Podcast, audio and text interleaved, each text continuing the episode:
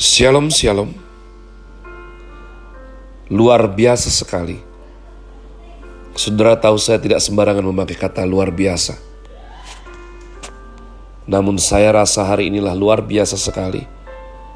Sebab saat saudara mendengarkan suara saya lagi, Pendeta Caleb Hoover Bintoro, kita sudah berada di penghujung tahun ini, yakni 31 Desember 2020. Besok kita sudah jumpa di tahun yang baru, yakni 1 Januari 2021. Mau berpikir apapun hari ini, mau menyesal apapun, yang lalu sudah berlalu. Maukah saudara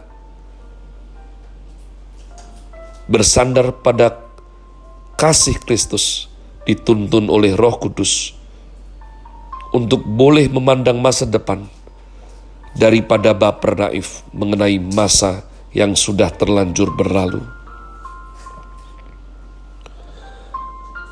Masih dalam program yang sungguh-sungguh kami doakan, yakni Grace Words, yang disusun dengan cinta dan kepedulian yang kuat, bahwa merenungkan firman Tuhan adalah sesuatu yang sangat penting dalam hidup kita sebagai anak Tuhan, murid Kristus,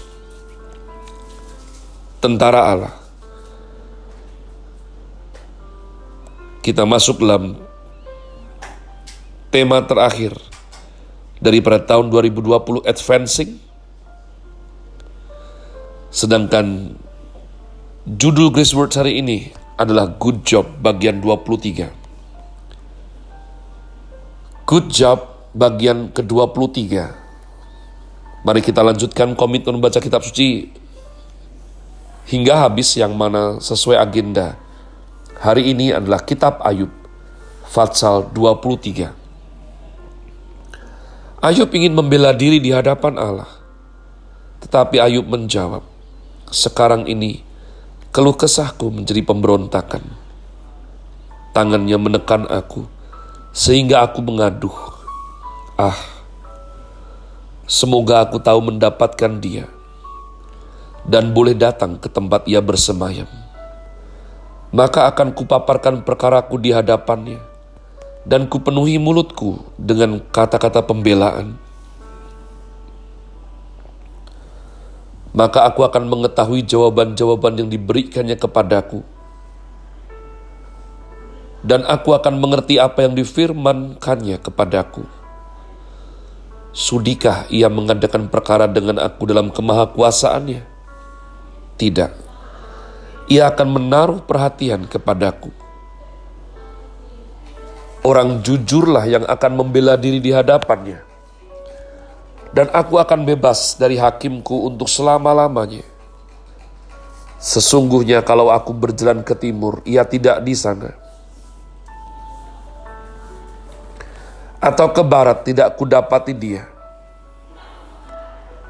Di utara ku cari dia, ia tidak tampak.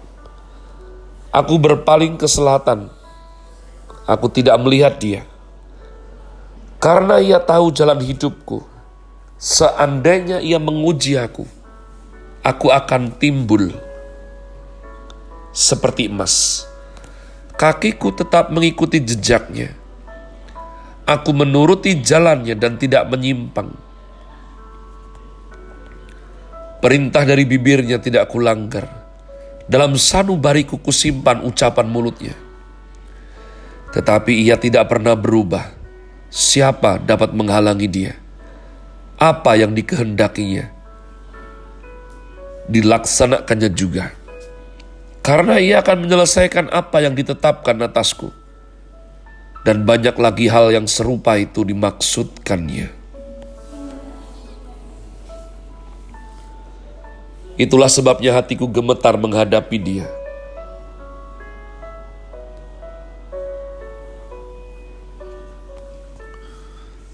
Kalau semuanya itu kubayangkan, maka aku ketakutan terhadap dia. Allah telah membuat aku putus asa. Yang Maha Kuasa telah membuat hatiku gemetar. Sebab bukan karena kegelapan aku binasa, dan bukan juga karena mukaku ditutupi gelap gulita.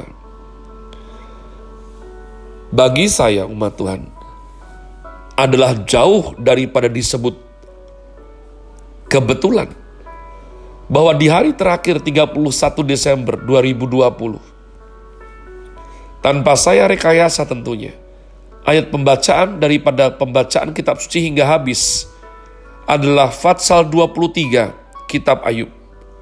Fatsal 23 kitab Ayub adalah fatsal kunci. Perikop ini menghibur saya berulang kali. Selain daripada Mazmur Bani Asaf fatsal yang ke-72. Maka kitab Ayub 23 ini sangat bermakna bagi saya. Ada banyak pergumulan dalam kehidupan ini, umat Tuhan, yang kita mengerti kenapa itu terjadi. Ada pergumulan dalam kehidupan kita ini. Salah paham, fitnah, dijahatin orang. Kita tidak mengerti salah kita. Tapi kita mengerti bahwa ada orang yang berhenti sayang atau punya agenda yang lain. Ada pergumulan dalam kehidupan kita. Kita tidak mengerti siapa yang bikin, siapa yang menjahati kita. Namun paling tidak kita mempunyai dugaan. Kita mempunyai suatu kecurigaan yang condong betul. Tapi kita harus akui, mau sehebat apapun, kita tidak bisa mendeteksi semua yang datang dalam hidup kita.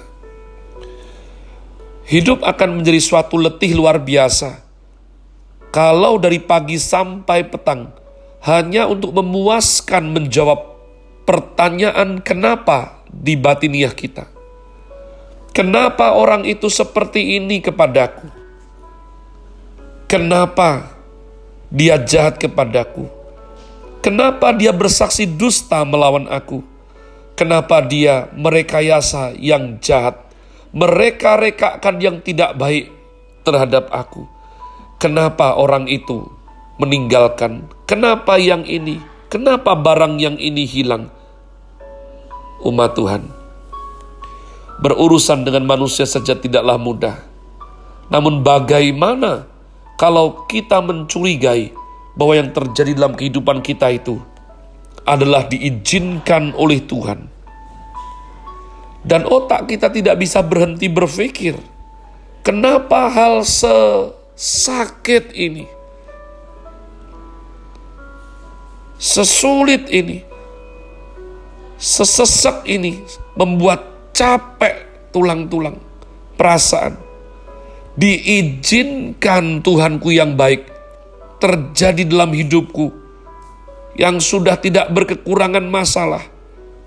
Sudah masalah masih ada, kenapa masih diizinkan yang seperti ini terjadi? Harus kemana cari jawaban? Berjalan ke timur, tidak ada jawaban. Ke barat, tidak ada jawaban. Ke utara, tidak ada tanda. Tanya Tuhan ke selatan, belum dapat jawaban. Bapak Ayub, saya percaya di dalam penderitaan yang begitu sakit sekali, jasmani, rohani, tubuhnya ditimpakan penyakit yang ngeri sekali. Sakit, gatal, panas. Bayangkan kalau untuk menggaruknya saja harus pakai beling. Berarti ada sesuatu penyakit yang ngeri di kulitnya. Tebal namun gatal bukan kepalang. Belum juga jiwanya yang begitu bingung. Begitu susah. Dalam satu tarikan nafas, semua yang berharga dalam hidupnya hilang, tak berbekas. Pilihan apa yang dipunyai oleh orang yang mengalami seperti ini, umat Tuhan? Punyakah kita pilihan? Di dalam masa manusia menghadapi suatu situasi yang terjepit tidak punya pilihan, maka pilihannya sungguh tetap ada. Tetap ada dua, karena untuk pilihan itu cukup ada dua, sehingga baru bisa disebut pilihan. Yakni engkau mau mempercayai Tuhan, atau engkau mau berbalik, membenci meragukan Tuhan. Lihatlah Bapak Ayub. Setelah dia ke timur, barat, utara, selatan, dia tidak mendapatkan jawaban. Dia tahu bahwa siapa pribadi yang paling tahu hidupnya, yakni Tuhan. Maka so sweet sekali, di tengah rasa sakit yang begitu hebat, Ayub menguatkan iman dan hatinya. Ayat 10. Karena ia tahu jalan hidupku.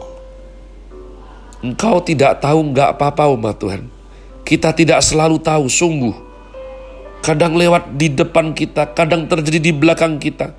Kadang sudah diberitahu, kita lupa kalau kita tahu. Kita ini sangat rapuh dan rentan.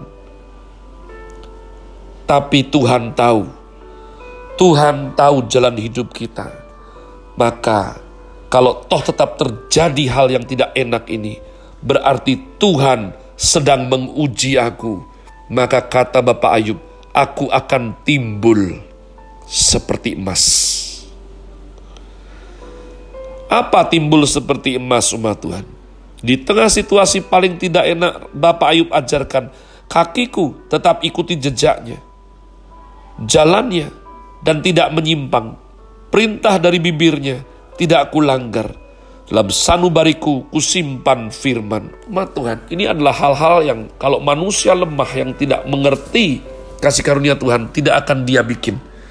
Makin dia tidak mengerti hidupnya makin ngawur, makin dia susah sakit, dia akan tinggalkan dan jauh dari Tuhan.